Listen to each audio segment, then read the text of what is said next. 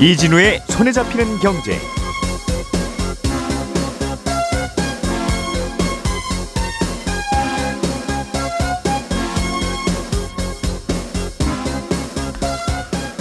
안녕하십니까 이진우입니다.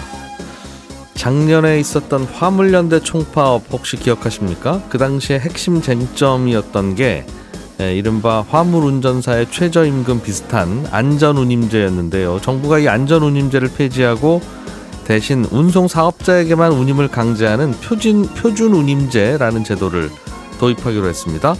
뭐가 어떻게 달라지는 건지 혹시 여전히 남아 있는 쟁점은 어떤 것인지 좀 짚어보겠습니다.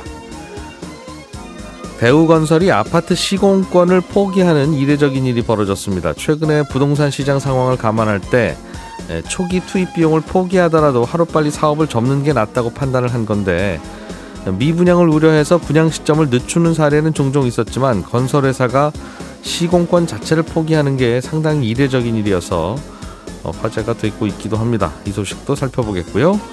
최근에 나온 미국의 고용 보고서 때문에 달러 값이 다시 오르고 있다는 소식도 함께 들여다보죠. 자, 1월 2월 7일 화요일 손에 잡히는 경제 바로 시작합니다. 우리가 알던 사실 그 너머를 날카롭게 들여다봅니다. 평일 아침 7시 5분 김종배의 시선 집중.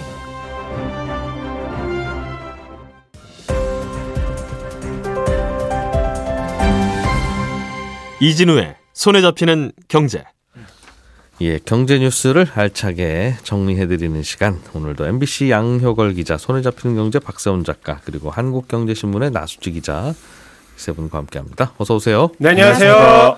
자, 화물연대 파업과 관련한 그 화물 운임제 변화가 좀 있는 것 같은데 양효걸 기자님 지난해 말에 화물연대 파업이 있었는데 이때 쟁점이 됐던 게 안전 운임제 계속 고수하자. 네, 맞습니다. 안전 운임제가 최소한 이 정도는 운임을 꼭 줘라. 네. 이제 그 운임 운임 주는 분 입장에서는 좀 아이 비싼데 하는 느낌이고. 네.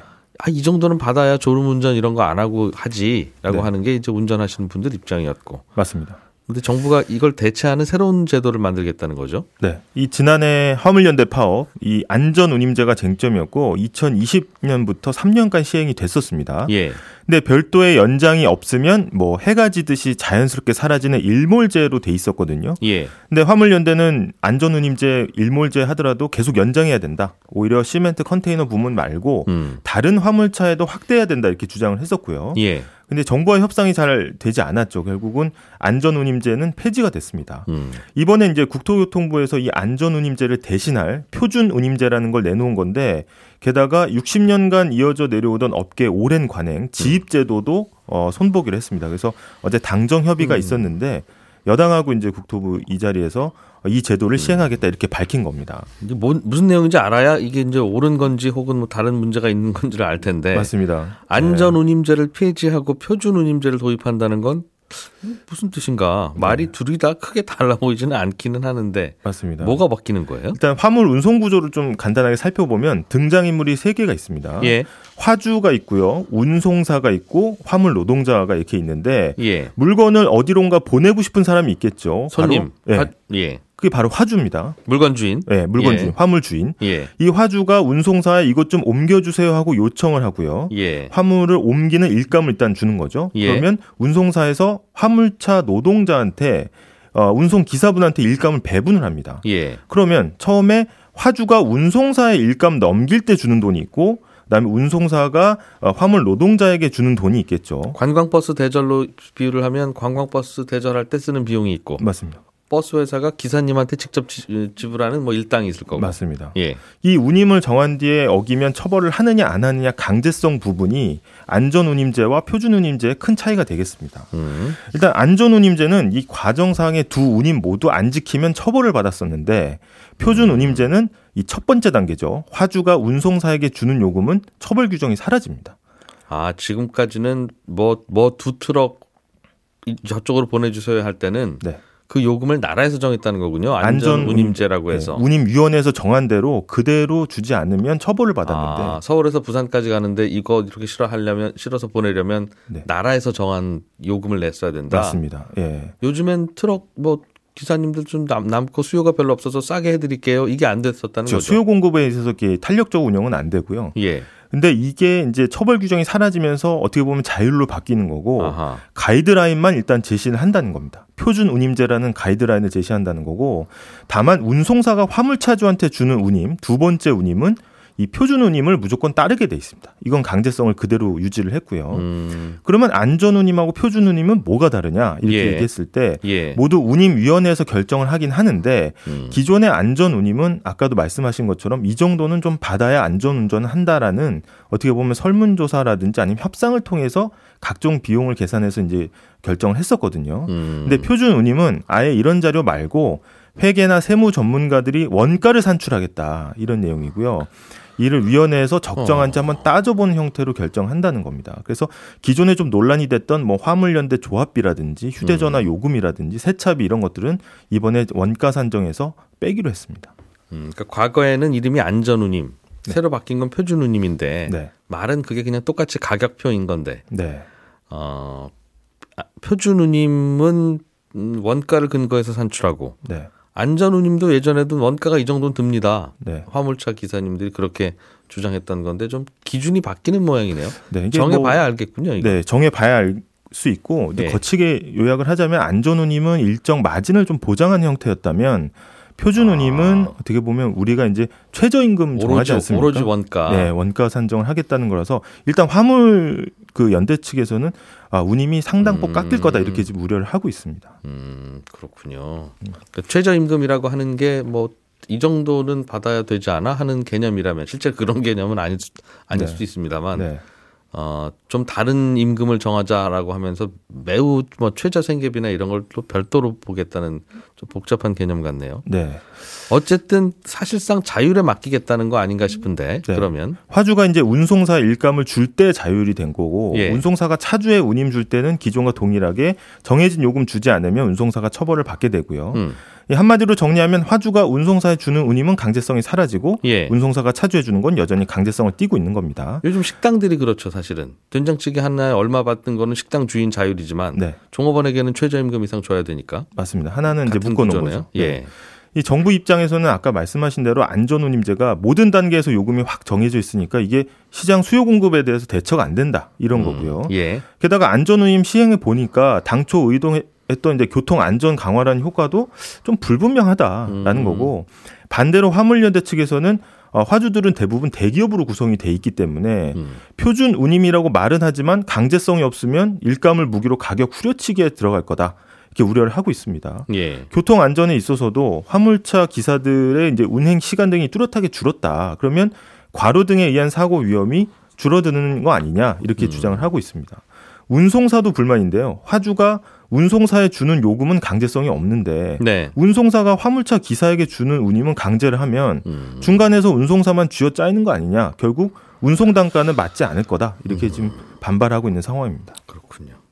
지입제도라는 것도 고치기로 했다는 내용도 있던데 이게 뭡니까? 이 지입제는 사실 이게 개인 화물차주가 운수회사 명의로 영업용 번호판하고 차량을 등록하고 일감을 받아서 운행을 하는 방식이거든요. 지금이 그렇죠? 예, 그래서 예. 이게 일부 차주 차주들이 그렇게 돼 있는데 개인 차주가 돈을 들여서 자기 차를 사는데 명의는 회사 명의로 해야 되는 겁니다. 음. 예, 과거 좀 편법으로 운영되던 게 이제 97년부터 1997년부터 합법화됐고요. 그 화물차 번호판 권리금 주고 받고 파고는 거그 말을 맞습니다. 거죠? 예. 근데 이제 정부 입장에서 보면 화물차가 너무 많이 생기면 출혈 경쟁 후 운임이 떨어지니까 음. 정부에서는 영업용 화물차 대수를 제한하기 시작합니다. 예. 공급을 묶어버린 거죠. 그러면 음. 번호판 개수가 늘리지 못하니까 이런 상황에서는 운송회사들이 번호판을 프리미엄을 붙여서 빌려주는 일종의 번호판 장사를 계속해서 했던 겁니다. 음흠. 이러다 보니까 화물 운송은 하지도 않으면서 번호판만 빌려주고 대당 뭐 한 2, 3천만 원씩 받고 예. 매달 한 3, 4, 3, 40만 원씩 이제 수수료 받는 음. 지입 전문 업체들이 이제 생겨난 거고요. 자격증 대여 같은 거네요. 맞습니다. 그래서 예.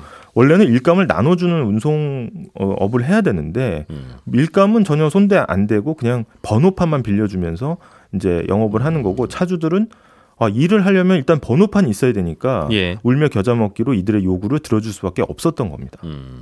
이번에 이거는 그럼 없앨 수 있는 거예요? 없앨 수 있는 거면 왜 진작 안 없앴지? 이게 하는 그, 생각 들고. 네, 업계 관행으로 뿌리 깊게 한 60년 계속이 됐는데 예. 화물연대 측도 이걸 한 20년간 요구를 해온 상황입니다. 근데 음. 그동안 지입업체들이 집단 반발하고 근데 실적을 요구했더니 일단 편법으로 좀 채우기를 하면서 빠져나갔던 건데 아예 이번 정부는 아예 이제 화물 차량 소유자를 기존 운송사에서 차주로 아예 바꾸기로 했습니다. 그러니까 음, 일종의 뭐 차주 실명제를 하겠다는 거고 내 차 살 때 내 번호판 같이 주는 걸로. 네, 그 번호판이지만 이제 화물차 명의를 음. 일단은 어, 운송사가 아니라 화물 차주가 명의를 예, 갖고 예. 있는 거고 예. 영업용 번호판을 빌리더라도 음. 일단 명의는 차주 쪽으로 가게 하겠다. 네. 게다가 직접 운행 안 하면서 번호판만 가지고 막 장사하는 회사들은 음. 운행 실적을 일단 요구한 다음에 화물차별로 체크해서 어, 운송을 안 하고 있네 실질적으로 하면 번호판 회수하고 그러니까 전국에 만 만 대 정도 화물차가 필요하고 더 늘어나면 이건 그 공급 과잉이라고 생각한다면 네. 지자체에서 전국에 만 대만 그럼 돌아다니게 하자라고 해서 번호판 최초에는 시군구청에서 주니까 네. 지자체에서 관리하면 됐었을 일을 네. 그걸 그냥 다 만 대를 여기저기 뿌려놓고 너희들끼리 알아서 운영해라고 하니까 네. 일하고 싶은 사람은 저희 가서 번호판 빌려야 되고 네. 번호판은 귀하고 일하는 사람이 많으면 프리미엄이 다 올라간. 줄 서시오, 뭐 임대료 내시오, 당연히 이렇게 되는 거겠죠. 네. 정부가 해야 할 일을 민간에다가 알아서 규제는 하면서 알아서 하세요 하니까 이런 일이 벌어졌던 것 같은데. 네. 그래서 이번에 이제 운행 실적 안 나오면 이제 이거 회수해서 차주들한테 재발급하겠다 이런 입장이고요. 음. 뭐 세무조사 얘기까지 어제 나왔기 때문에 의지는 강한데 일단 표준운임제나 지입제나 뭐 개선이나 모두 법 개정 사항이라서 국회 예. 통과가 관건이고요. 일단 야당 입장에서는 현재 표준운임제는 반대 입장을 보이고 있어서 네. 일단 난관이 좀 예상이 됩니다. 이게 다 생각해 보면 이 업계에서 생기는 문제가 아니라 더 좋은 일자리가 다른 곳에 없으니까 화물운전 하려고 모신, 오- 몰려드는 분들이 많고 네. 그러다 보니 일감은 정해져 있고 화물운전 하려는 분들이 많으니까 그 안에서 어떻게든 서로 서로 이제 생존하려다 보니 이런 제도도 만들고 저런 제도도 반대하고 네. 그러는 것 같은데. 음. 알겠습니다. 그런 구조군요. 네. 나수지 기자님이 네. 준비한 소식도 굉장히 이- 업계에서는 이례적인 일이 벌어졌다고 평가를 하던데 네. 대우건설이 울산에서 아파트를 짓기로 약속을 했다가 포기를 했다는 건데. 네. 음, 이 대우건설이 사실은 건설업계에서 대략 한 다섯 손가락 안에 들고 우리한테는 또 아파트 프로지오 브랜드로 육- 익숙한 곳인데요. 근데 이 대우건설이 앞으로 분양 시장이 많이 얼어붙을 거다 이렇게 생각한 나머지 예. 당장 한 수백억 대의 손해를 감수하더라도 아파트 사업장을 소위 손절했다. 음. 이것 때문에 조금 깜짝 놀란 뉴스였습니다. 무슨 일이 벌어졌던 거예요? 이게 시간 순서대로 처음으로 돌아가면 예. 이 2년 전에 대우건설이 울산 동구에 주상복합 아파트를 짓기로 합니다. 음. 한 640세대 정도 되는 단지인데요. 어, 계약은 이제 시- 건설 사업을 총 지휘하는 시행사와 맺었죠. 근데 이 대우건설은 이 아파트 지어주고 정액 공사비를 받기로 했습니다. 예. 뭐 사업 주도할 시행사도 있고 아파트 지을 시공사도 찾았으니까 이제 땅을 사야겠죠. 예.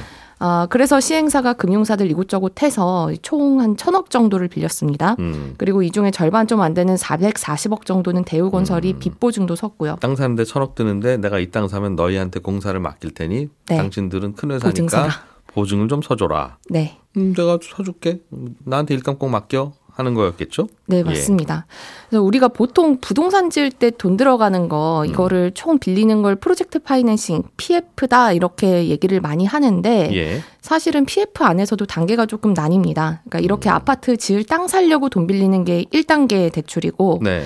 이후에 아파트 지어도 된다. 인허가를 받으면 이제 땅 사려고 빌렸던 돈, 그리고 건물 올리는데 들어가는 돈, 이거 합쳐서 더 큰 돈을 빌리는 이 음. 본격적인 2단계 대출을 시작을 하는 거거든요. 예. 그리고 이 2단계를 우리가 보통은 그냥 PF 대출이다 이렇게 부르- 부르는데 음. 2단계에서 돈이 잘 빌려지면 1단계에서 땅 살 때 돈 빌려줬던 사람들 돈 갚아주고 예. 그리고 2단계 돈 빌려줬던 사람들 시행사, 건설사 이렇게 손잡고 아파트 완공을 위해서 떠나는 거죠. 음. 근데 2단계 돈 빌려주는 사람들 입장에서 가장 걱정되는 게 건설사가 아파트 짓다가 중간에 사정이 어려워져서 짓다가 많은 겁니다. 그래서 건설사한테 약속을 책임 준공이라고 해서 받는데요. 그 초기에 분양이 다 되면 이제 사기로 분양 받기로 한 분들이 분양 계약금과 중도금 내니까 그걸로 공사비 하면 되는데 네. 아예 분양이 안 되고 아유, 뭐다 짓고 나면 아파트 경기 풀려서 좀 팔리겠죠 하는 생각으로 짓고 있는 아파트였군요. 네, 맞습니다. 그래서 음. 건설사한테 아- 이제 책임 준공이라는 약속을 받아서 네. 어떻게든 건설사가 책임지고 정해진 기간 안에 짓겠다 이렇게 약속을 해야 되는데 예.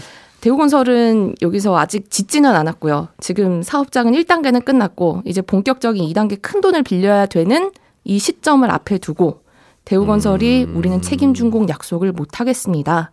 그러니까 한마디로 이 사업에서 발 빼겠다. 이렇게 한 상황인 겁니다. 그럼 440억은 땅값으로 살 때 대우건설이 빚 보증을 섰는데 네. 그거는 우리가 물어주겠다. 보증 잘못 선 죄로. 네, 맞습니다. 그런데 아파트 짓는 공사비도 우리가 들여서 짓다가 결국은 이 아파트 그냥 유령 아파트가 될 것 같은데 어딘지는 정확히 몰라서 제가 음. 표현을 쉽게 하느라고 그렇게 하긴 합니다만 그럼 공사비도 떼일 것 같다 우리 대우건설이 보기엔 네, 맞습니다. 그러니까 거칠게 음. 요약하면 이 아파트 지어도 결국 공사비 못 받을 것 같다. 예 그러니까 건설사는 사실 미분양 나든 말든 건설비는 똑같이 받긴 하지만 예. 어, 시행사 아파, 아파트가 안 팔리면 타격을 입으니까 여기서 아. 공사비를 못 받을 수도 있잖아요. 그러니까 그냥 아파트를 안 짓겠다라고 한 겁니다. 그러니까 대우건설 입장에서 보면 사실 계약했을 때보다는 공사비도 많이 올랐을 거거든요. 그렇겠죠 요 몇 년간 예 네. 그런데 거기다가 아파트가 완공되는 1, 2년 뒤에도 분양 시장은 안 좋을 것 같고 음. 또 2단계 본격적인 대출을 하려고 하니까 그새 금리가 많이 올라서 예 이거 아무래도 시행사가 돈 남기기는 어렵겠다 이렇게 판단을 한 거죠. 음흠. 그리고 또 앞서서 대우건설이 땅 살 때 그 440억 보증했던 거 예. 이것도 대우건설 돈으로 이미 다 갚았습니다. 아하. 그냥 근데 이 사실 440억이 대우건설 입장에서 돌려받을 돈이 굉장히 낮거든요. 왜냐하면 가능성이 예. 네, 예. 이 사업장이 부도 내면 빚잔치 다 하고 마지막에나 받을 수 있는 거여서 음. 한마디로 대우건설은 이거 지금 400억 넘게 손해 봐도 안 하는 게 이익이다 이렇게 판단한 겁니다. 겉으로 보기에는 이런 사업을 할 때 제일 우리가 하겠습니다라고 하는 시행사라고 하는 회사가 따로 있고 네, 대우건설 같은 건설회사는 그 시행사한테 일감을 받아서 아파트 지어주고 아파트 지어준 값을 받고 떨어지는 건데. 네, 그 뭐 아파트 팔아서야 얼마나 남든 그건 건설회사가 고민할 게 아니고. 어. 그럴 거라면 음, 기왕 아파트 짓기로 한 거 짓고 돈 받으면 되는데 모든 아파트 현장이 그렇지만 이 시행사라고 하는 게 그냥 간판만 있고 사무실만 하나 있는 껍데기 회사인 경우들이 많으니 네, 돈은 우리 돈으로 외상 공사를 하는데 이거 누구 누가 갚아줄 거냐 하는 그런 느낌이라는 거죠. 네 맞습니다. 그래서 대우건설이 시행사한테 돈 조금 더 집어 넣어라. 아무래도 이거 부실해질 것 같다라고 예. 요구를 했는데 이게 안 받아들여져서 결국은 이렇게 아, 네, 사업에 발을 뺀 겁니다. 그렇군요. 그러면 이 아파트는 아예 이제 착공도 못 하는 거예요? 네, 그렇게 될 가능성이 높습니다. 일단은 그 땅 사려고 돈 빌려줬던 사람들이 3개월은 더 지켜보겠다라고 했는데 음. 대우건설이 발뺀 곳이어서 다른 건설사가 3개월 안에 나서서 짓겠다고 할 가능성은 상당히 낮거든요. 예. 그래서 결국 뭐 땅 팔고 시행사 낸 돈 다 합쳐서 빚잔치 하고 어, 이 과정에서 빌려준 돈 못 받는 곳들이 나올 수 있는 그런 상황입니다. 결국은 이 이제 프로젝트 하실 분들한테 땅판 땅 주인들만 비싸게 잘 팔았네요. 네. 어. 어, 대우건설이 보증을 서준 그 같은 곳들은 예. 그나마 아유 다행이다 우린 잘 빠져나왔네라고 생각할 수도 있겠죠. 네. 음, 그렇군요. 근데 이 뉴스가 사실은 조금 어, 의미가 있는 게 예. 지금까지 PF가 걱정이었던 이유는 금리가 너무 빨리 오르면서 PF까지는 돈이 미치지 않는 거, 돈이 돌지 않는 게 문제였는데 음. 앞으로는 미분양을 건- 걱정하는 건설사들이 발을 빼면서 음. 이 PF 시장이 조금 더 어려워지는 이런 생- 문제들이 늘어날 가능성이 높아서 음. 이게 좀 걱정인 뉴스입니다. 그러니까 지금까지는 땅만 사면 그 다음부터는 건설회사가 착공은 하고 건설회사 돈으로 지으니까 어찌어찌 돌아는 가는구나라고 해서 돌아가던 아파트 대한민국 아파트 현장에 네. 이렇게 분양 가능성이 없는 곳에는 돈 빌려줬다가는 뒤에 우리가 대우건설이에요 뭐든 아무리 유명한 건설회사 있다고 해도 저 친구들도 그냥 포기하고 떨어져 나가면 내 돈 누가 돌려주냐 네. 하는 걱정들을 돈 주인들이 하기 시작하겠네요. 네, 이제는 그렇게 될것 음. 같은 건설사가 진짜 미분양이 날 것 같아서 걱정인 아, 걱정을 하면서 생기는 예. 일들이 이제 벌어질 것 같습니다. 자, 박 작가님, 네. 음, 환율 달러 원 환율이 한동안 안정되고 있어서 우리나라는 수출도 잘 안 된다는데 다행히 환율은 안정되고 있네. 걱정이긴 한데 다행입니다 하는 생각을 하고 있었는데 슬슬 빠르게 오르는 모양이에요. 어제 달러원 환율이 전날보다 20원 넘게 급등해서요. 와, 하루에 네, 1,250원을 다시 넘어서 마감을 했는데 이렇게 오른 건 최근에 나온 미국의 1월 보- 고용 보고서 때문이라고 해석을 합니다. 고용 시장이 생각보다 너무 뜨겁다라는 게 보고서의 결론인데요. 네. 어느 정도로 뜨겁냐면 1월에 시장 전망으로는 대략 한 18만 개 정도 일자리가 새로 생길 걸로 봤었거든요. 음. 근데 전망치보다 거의 3배 가까운 51만 개 일자리가 생긴 걸로 나왔습니다. 예. 근데 작년 12월 증가 폭이 26만 개였으니까 1월에 두배 넘게 증가한 거고요. 음. 그러면서 동시에 또 실업률은 3.4%가 나왔어요. 전달에 3.5%가 나왔는데 그것보다 더 낮게 나온 겁니다. 예. 근데 이 실업률 3.4%는요. 지난 50여 년 만에 미국에서 가장 낮은 실업률이고요. 음. 이 정도면 뭐 거의 완전 고용 수준이다. 라는 평가도 나오거든요. 예. 근데 일자리가 늘었고 실업률이 낮다라는 건 그만큼 고용 시장이 뜨겁다는 그러니까 사람을 구하는 회사들이 더 많다라는 거고 음. 이 말은 근로자들의 임금이 올라갈 수도 있다라는 얘기거든요. 음흠. 근데 임금이 오르면 또 물가를 자극해서 물가가 오를 수도 있는 거고요. 예. 그러니 연준이 앞으로 기준금리를 좀 더 올릴 수도 있겠구나. 금리 인하는 아직 멀었구나. 예. 이런 해석들을 하는 겁니다. 미국 국채 금리도 한동안 내림세였다가 고용 보고서 나오고 나서 바로 다 오름세로 전환을 했거든요. 음. 그러면서 환율도 좀 올라간 걸로 해석을 하고 있습니다. 그렇군요. 물가가 좀 잡히나 잡히나 했더니 네. 어, 야 미국 경기는 여전히 뜨겁네. 네. 하는 생각을 할 만한 지표가 나왔다. 그렇습니다.